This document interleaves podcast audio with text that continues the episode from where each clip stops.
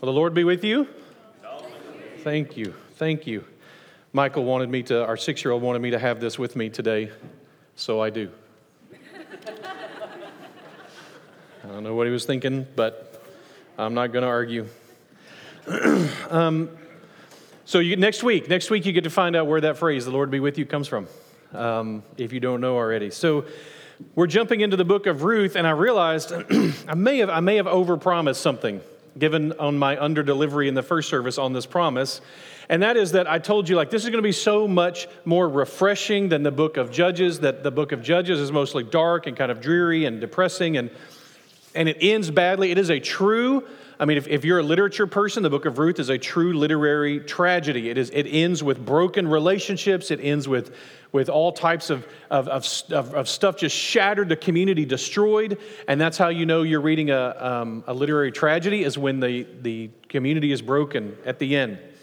Um, and so, and what I mean is that, is that the book of Ruth is going to be a, a breath of fresh air after studying Judges. It's going to be um, a powerful, encouraging, um, uplifting thing for us to study after chapter one.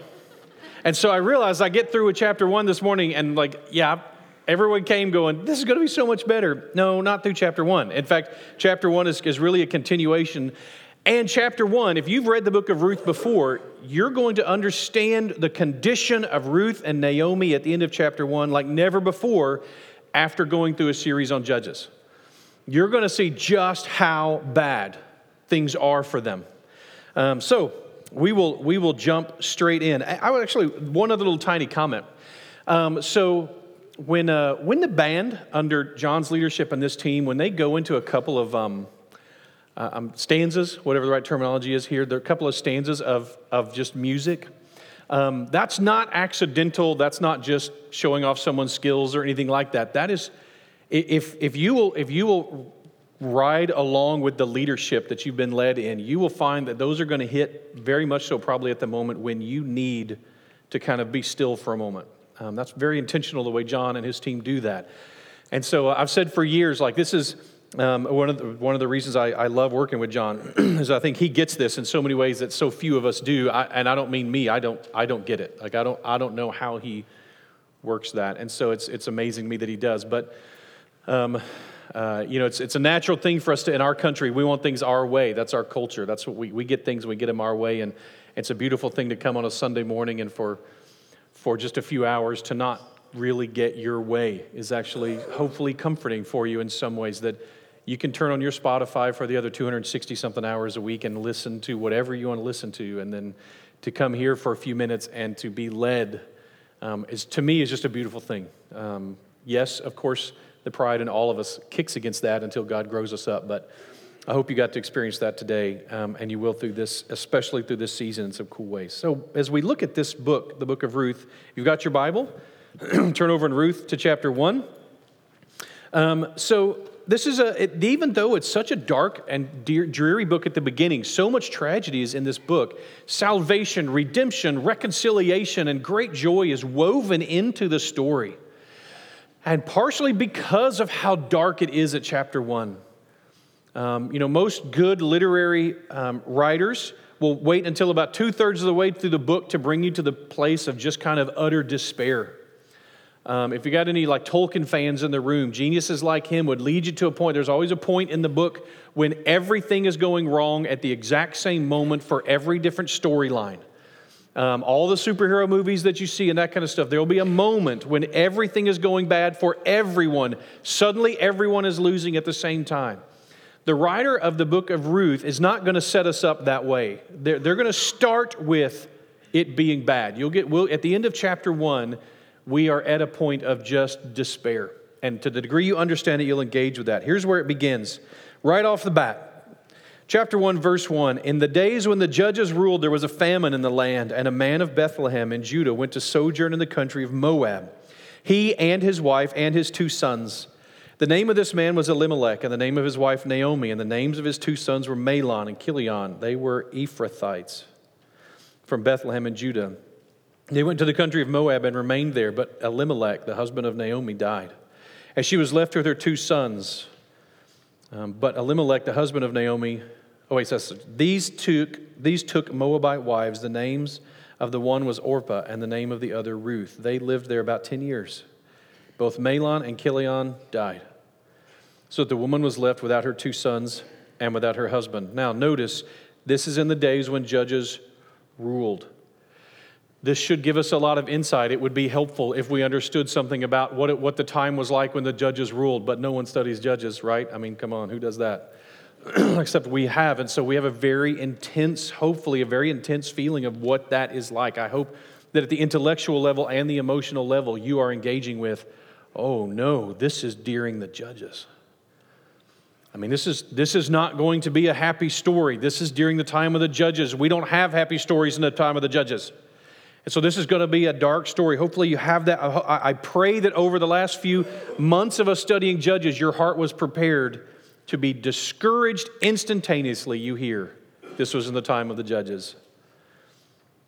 They were contemporaries of people like Barak or Samson, or we really don't know for sure. There's different opinions on where these people, where this story would fit in the account of the judges. It doesn't, it might offer us insight if we knew for sure, but if it was important, we probably would know for sure. What we know is it was during the time of the judges, and that's plenty. and we know that this is Bethlehem. So we start our story in Bethlehem. We're not going to stay there long, we'll be, and then we will turn to it. But we start our story in the, in the time of, and in the location of Bethlehem of Judah. This is the Bethlehem that's just down the road from Jerusalem.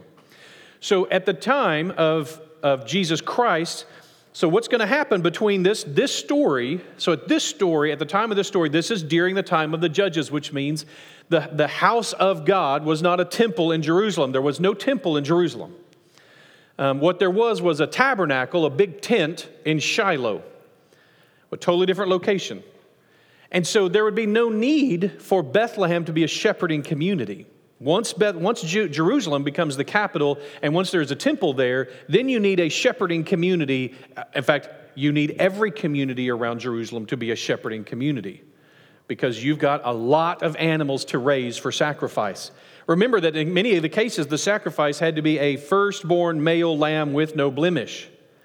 How many sheep do you have to raise to get enough firstborn male lambs with no blemish for the tens of thousands of people coming in Passover to sacrifice lambs like that? You've got to have sheep everywhere.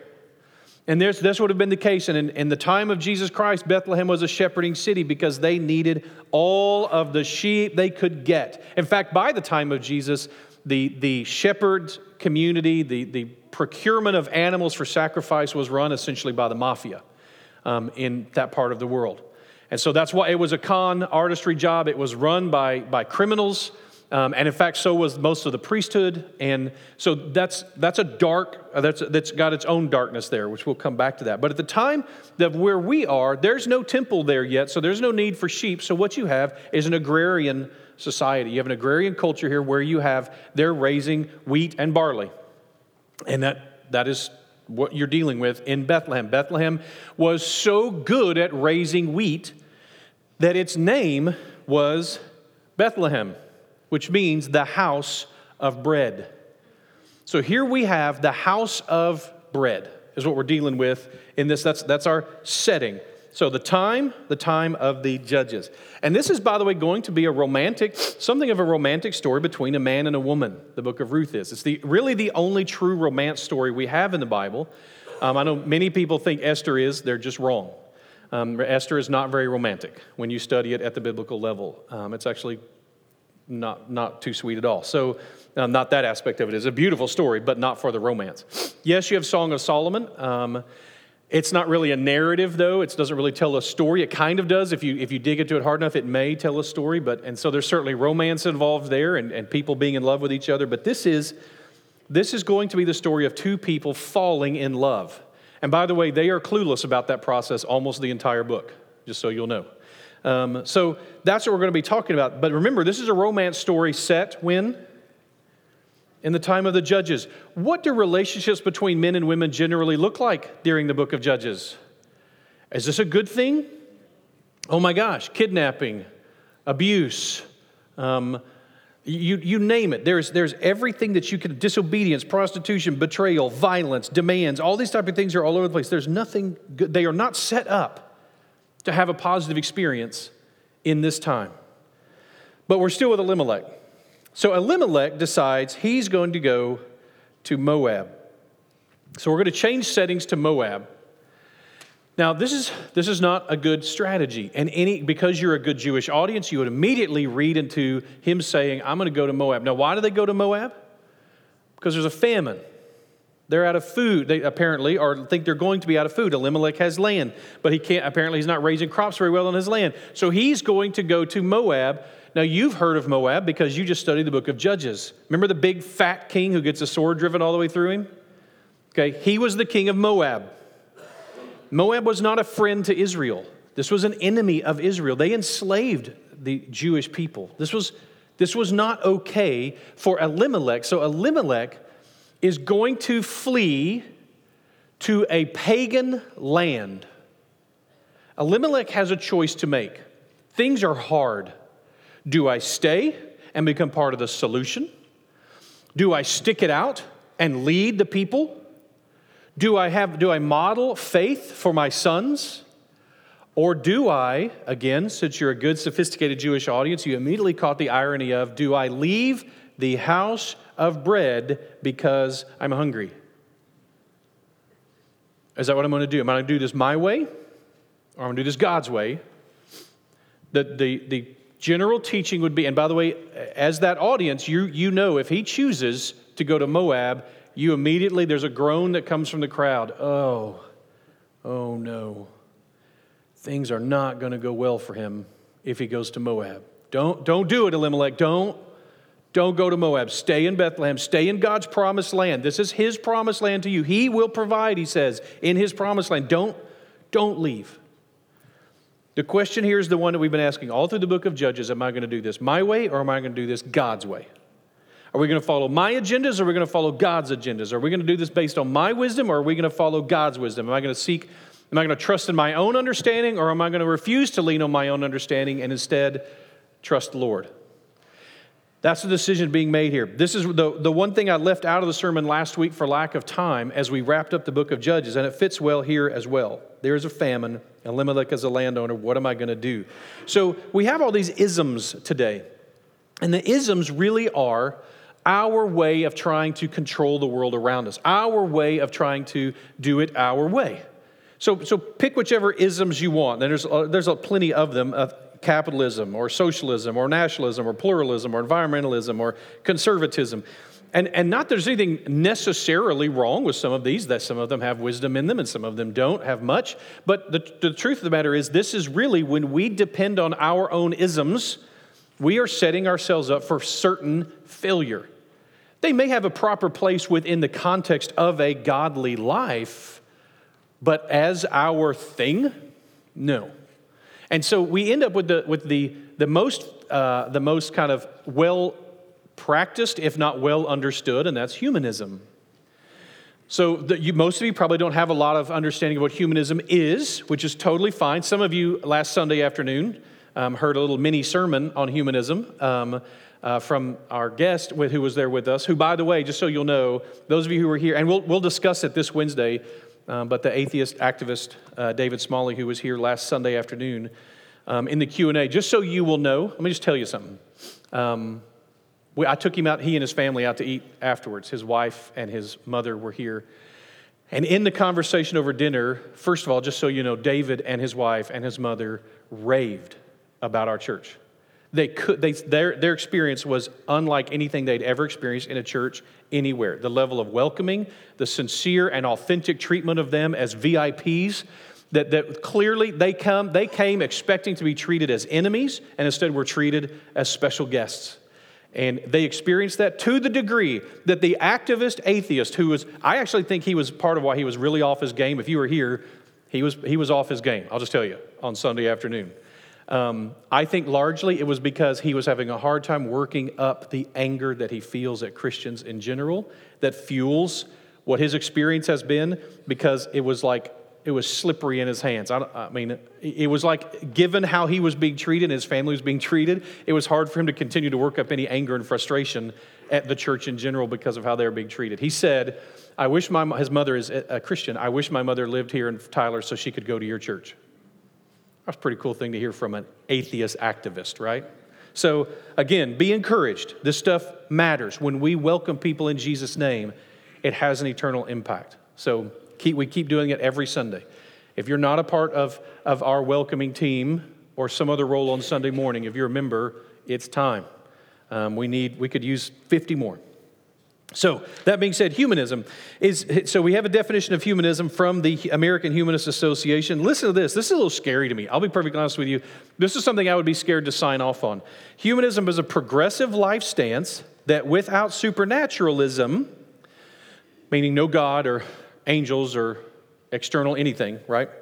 Um, affirms our ability and responsibility to lead meaningful, ethical lives capable of adding to the greater good of all humanity. Now, as Christians, of course, we believe that every human being has the moral um, ability and responsibility to lead meaningful, ethical lives capable of adding, et cetera, et cetera.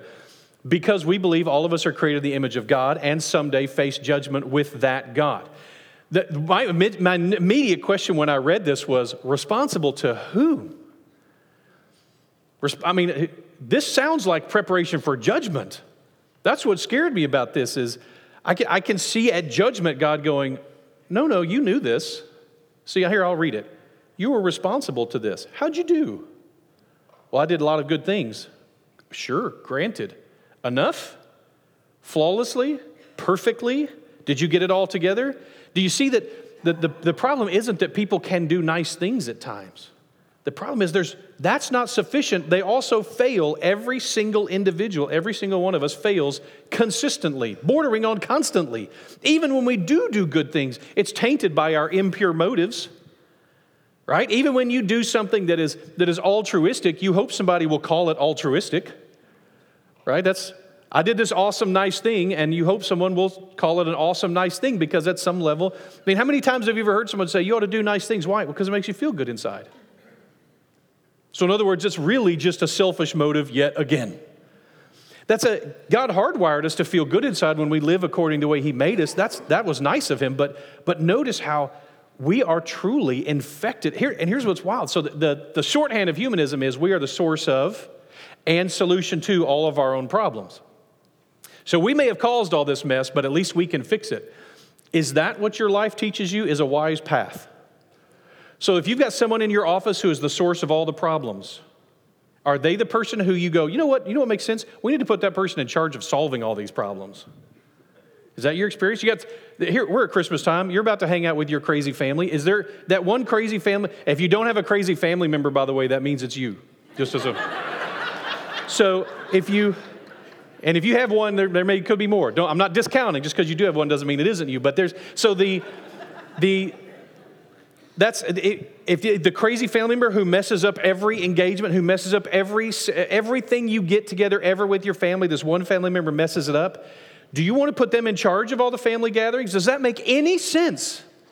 Here we have a whole set of girders. All of them individually fail on a consistent basis. But if we build a bridge out of all of them, surely that will work out well. I mean, is that not just nonsensical? In my mind, it is nonsensical. We need someone from outside of us to fix this problem.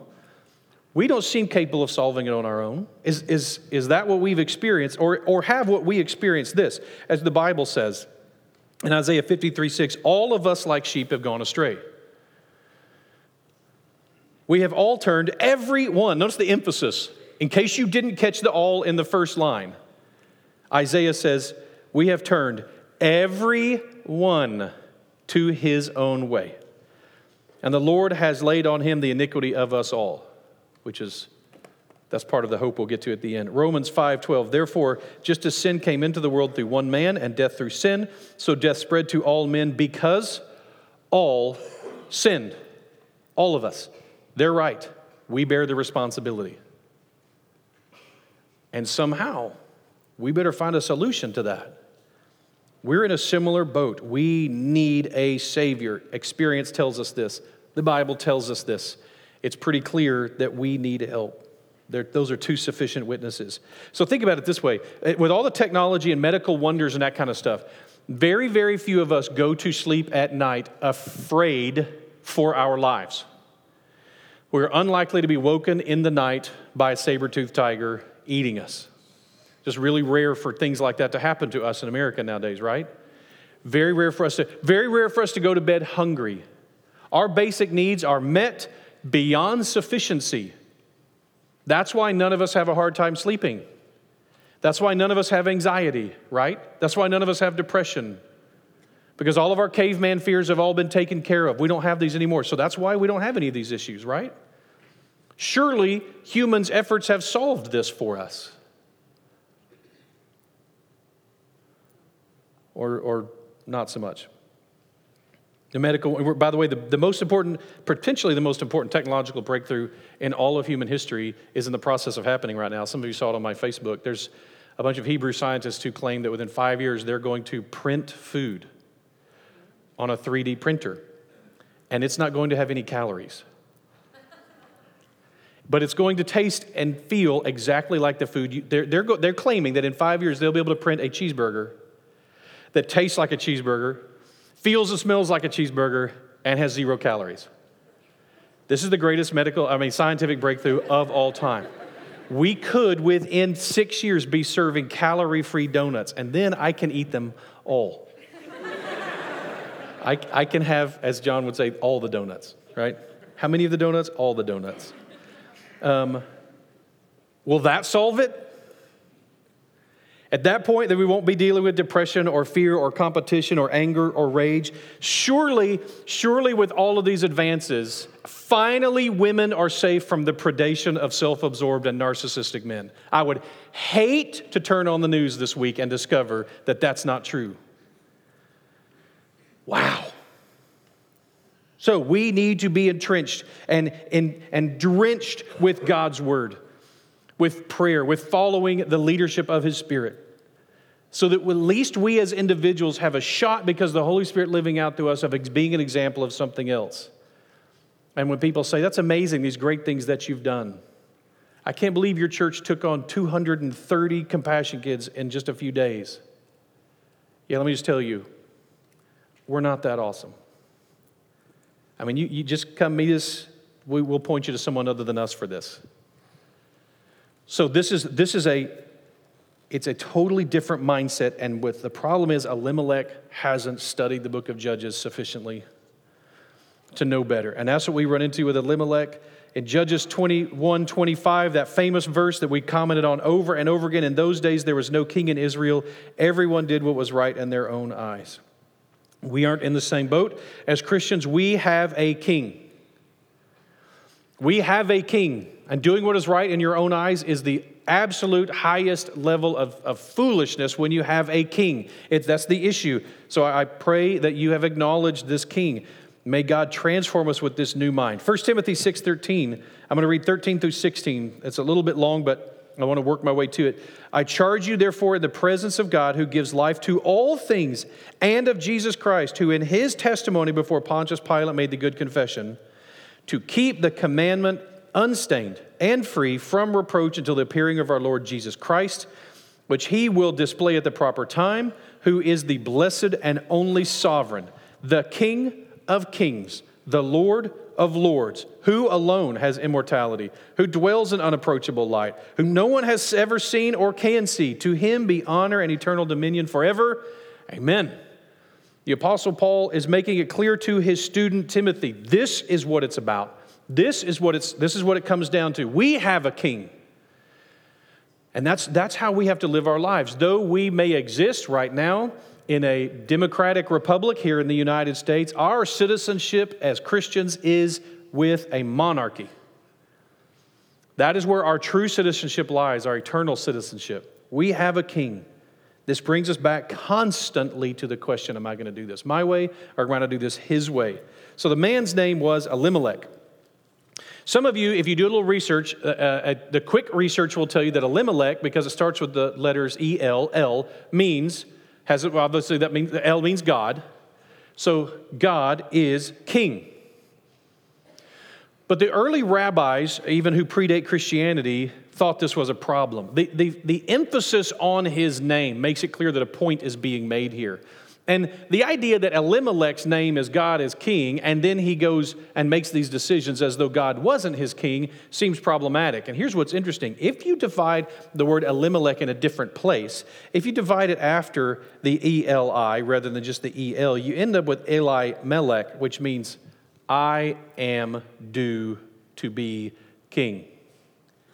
Kingship is due me.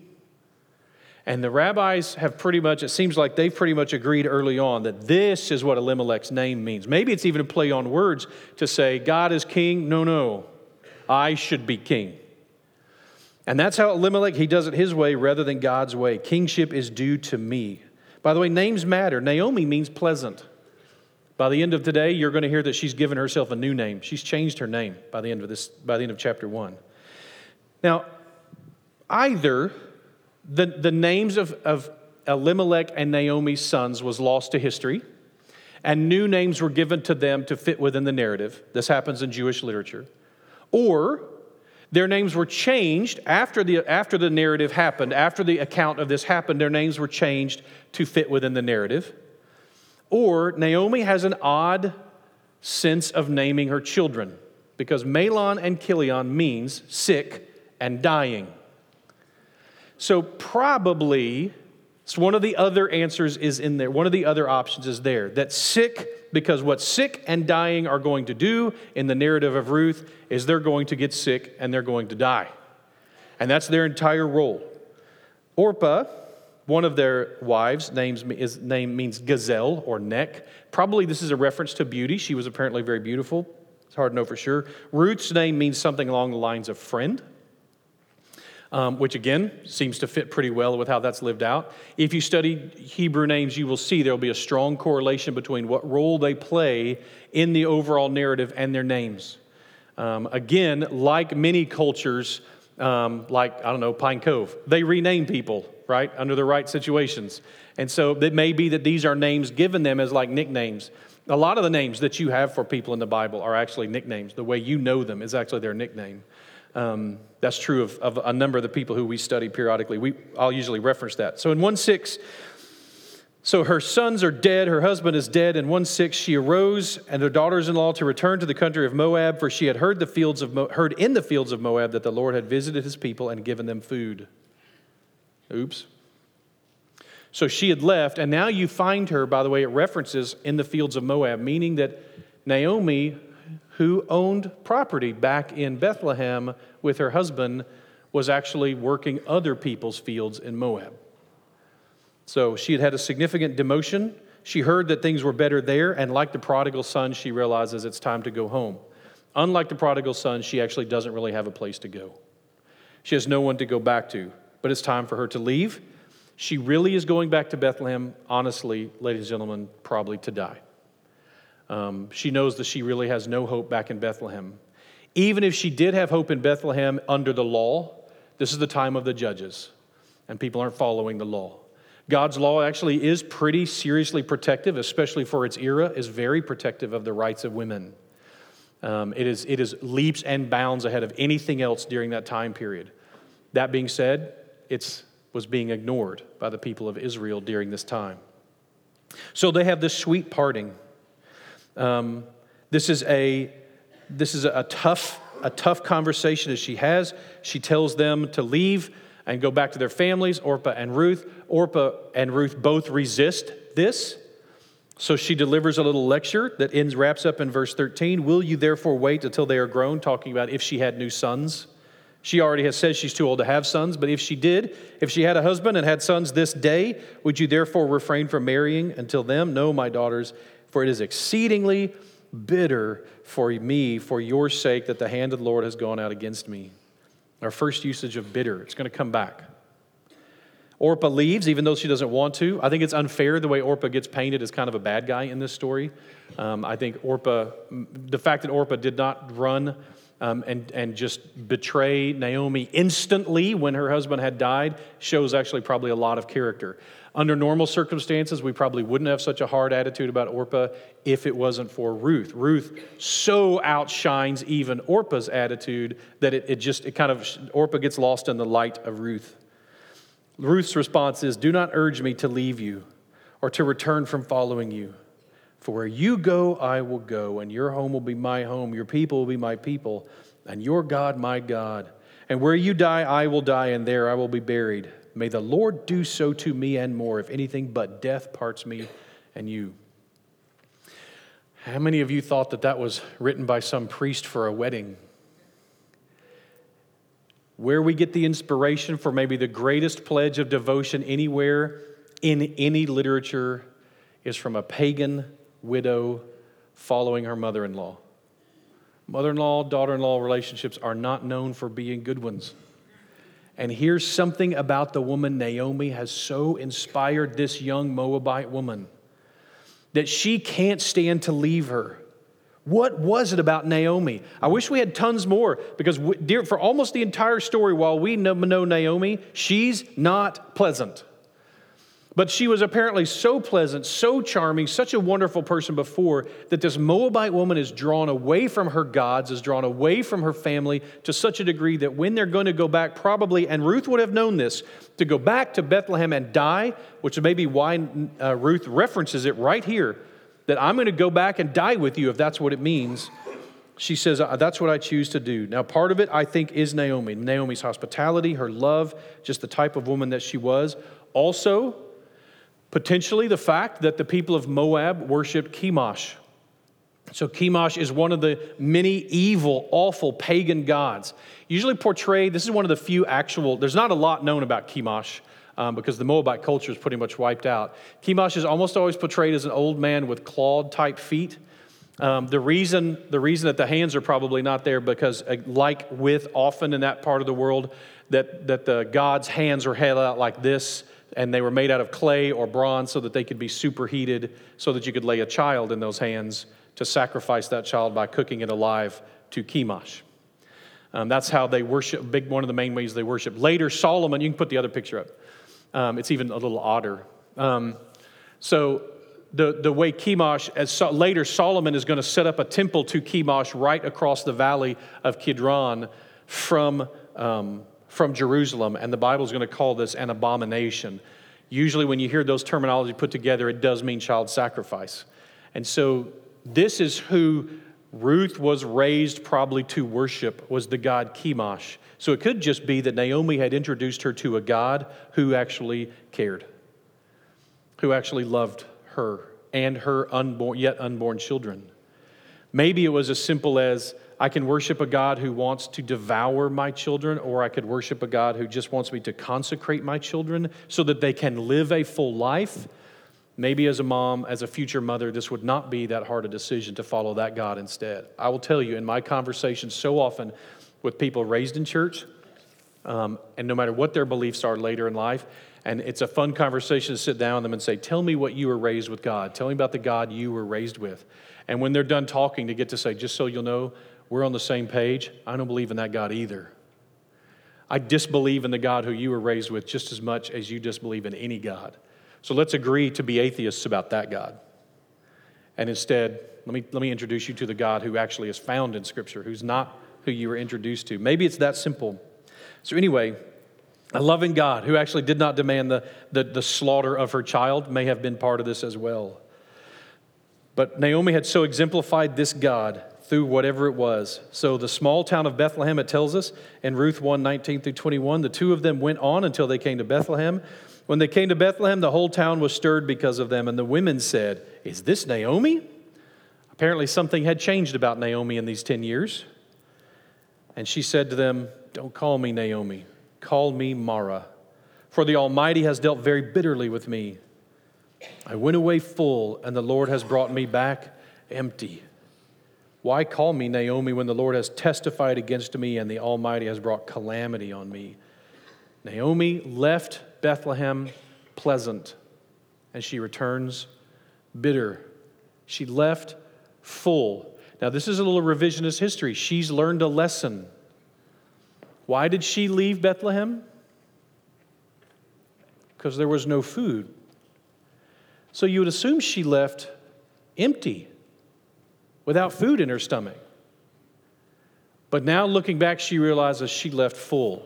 Again, doing even a little more research and uncovering that for a Jewish woman in particular, empty and full is less about food and more about pregnancy. When a Hebrew woman is full, it means she's pregnant. So she left full, her family full, her husband who loved her, and her sons who she loved, and she left with all of them as she came back all alone. Again, someone mentioned that must have been really hard on Ruth to be standing right there next to her and have her say, Yeah, I'm, I'm now, I have nothing. I came back with nothing. But honestly, Ruth probably thought of herself pretty much as nothing. Um, she probably didn't have much. She certainly couldn't rescue them. Neither one of them had the power to do that. She went away full. She has land that Elimelech owned, but really, even after death, the way the law worked was Elimelech still owned it. She could kind of sell it and get some resources from it, but she couldn't really work it. And even selling it, we don't know what that would have meant and how that would have played out. There's a lot of complications there, but she had no immediate family and no hope. A woman in this era without the protection of family or men is pretty much just a target. As you know, this is the time of the judges, and there's nothing there to protect her. No one is following God's law. Her, their best bet is to beg. Their next best, probably in their future, the problem is they're going to glean, which means pick up leftover food, but that's only going to take them so far. They will not. The gleaning is meant to postpone starvation. That's all it does. It, their, their, their final situation will be to beg, maybe somewhere by the tem- by, by, uh, in the city of Bethlehem. The temple's not there yet, but the city of Bethlehem. Or perhaps prostitution. Maybe if they're really lucky, they could be somebody's concubine. But that's probably, that's probably a dream. And this condition very, mirrors very much so Israel in the first century. Enslaved, without hope, without help. In fact, as they dig up bone boxes from the first century, you may know this just from reading the New Testament, by far the most common name in the first century Israel for women was? Oh, come on, you've read the passages where they go to the tomb. Who goes to the tomb? Mary, and then Mary, and the other Mary, and Mary Magdalene. I honestly can't keep track of all the Marys in the New Testament. I, am not kidding. I have a friend who I send texts and emails to going, I can't figure out which Mary is here. Which of the Marys are here? There's, there's three or four. Some people say there's even more than those in Jesus' life. There's four or five Marys. It seems like everywhere they go, there's another person named Mary. You can remember Martha because she's not married. That's the way you keep hold of her name. Like, oh, thank goodness there's one named Martha. So they're all named Mary. Mary means bitter. The people of Israel were naming their daughters bitter because their life was bitter, just like Naomi. The, the name they embraced from among their women was bitterness. Even the non Marys or the Miriams. Bitter. Same thing. That is the, and, and by the way, the boys' names Yeshua, Joshua, where we get Jesus, and John, which essentially mean God rescue and God save. So this, is, this is where the people were. We're bitter and we need help. We desperately need a Savior. Please, God, save us. We have no hope. When we end chapter one of, of the book of Ruth, it is just all bad news. I'm sorry, I told you we would be past that by now. One more week. It is all bad. It still feels like you're in the book of Judges. There's no hope for these two women, they have nothing. In, at the end of chapter one, Lois Lane is still hanging by her fingertips off the edge of the building. It's not until chapter 2, verse 1, that Superman is going to appear, that the Savior is going to show up. But, but we've already talked about this. So we have a hope. So when we do the, um, the Advent candles, the first one that we light, that we're lighting this year, is hope. one year I think I lit the hope candle like three weeks in a row. Just, sorry. No one, no one else knew but John. Like, no, not, never mind. Um, we have a hope. We have a different kind of hope though. We have a forever type of hope. They call adopted children joining forever families. I guess in a sense they are, but in one sense, death still parts us as families, but not in the adopted family with God. We have a hope that is beyond that. We have been purchased and sealed. We have been um, gifted and chosen. We have been adopted. That's the idea. So we, we have a different hope. We have a hope that is a forever type of hope. We have a Savior. We talked about Him and we sang about Him. We actually already know who this is going to be. But at the beginning of the Advent story, the best you can get is hope because nothing's good yet. Everything is still bad. The people are under the rule of the Romans, a pagan group of warlords who, who dominate them and execute them at will and mistreat them and abuse them and all the different things that we face, that, that we hear about and read and that sometimes we face. Things were bad and there was no hope, but we do get to have one. 2 Corinthians 4 16 through 18 says, So we do not lose heart. Though our outer self is wasting away, our inner self is being renewed day by day. For this momentary affliction is preparing for us an eternal weight of glory beyond all comparison, as we look not to the things that are seen, but the things that are unseen. For the things that are seen are transient, but the things that are unseen are eternal. They're forever. There's a hope that we have that is beyond us. God is going to send a Savior to Ruth and Naomi, but He's just a Savior. Who God sends to Mary and Joseph and the Jews and the shepherds and all of mankind is not just a Savior, He is the Savior. Definitely Boaz is a pre-savior example. He's a foreshadowing of Jesus Christ. 1 Timothy 1:15 says this saying is trustworthy and deserving of full acceptance. That Christ Jesus came to the world to save sinners, of whom I am the foremost.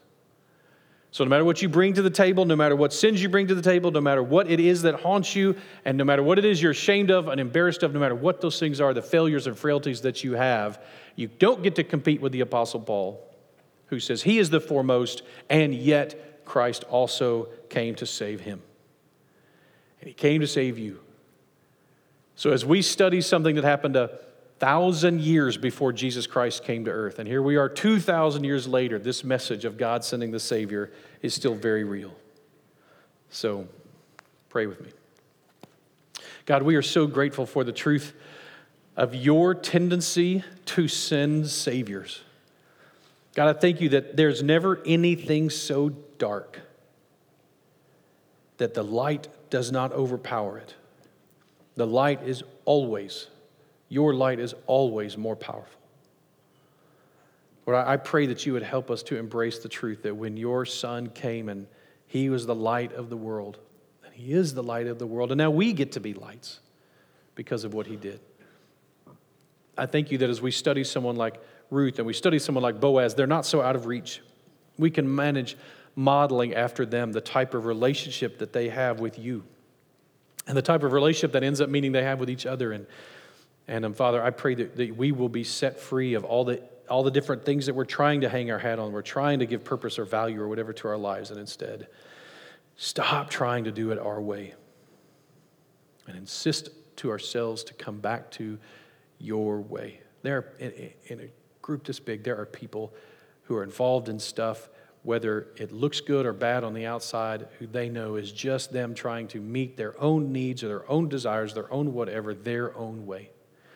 And I pray, Lord, that you would instead set them free to do things your way. I pray you would set all of us, I pray you would set me free to do things your way and to live that kind of abundant life.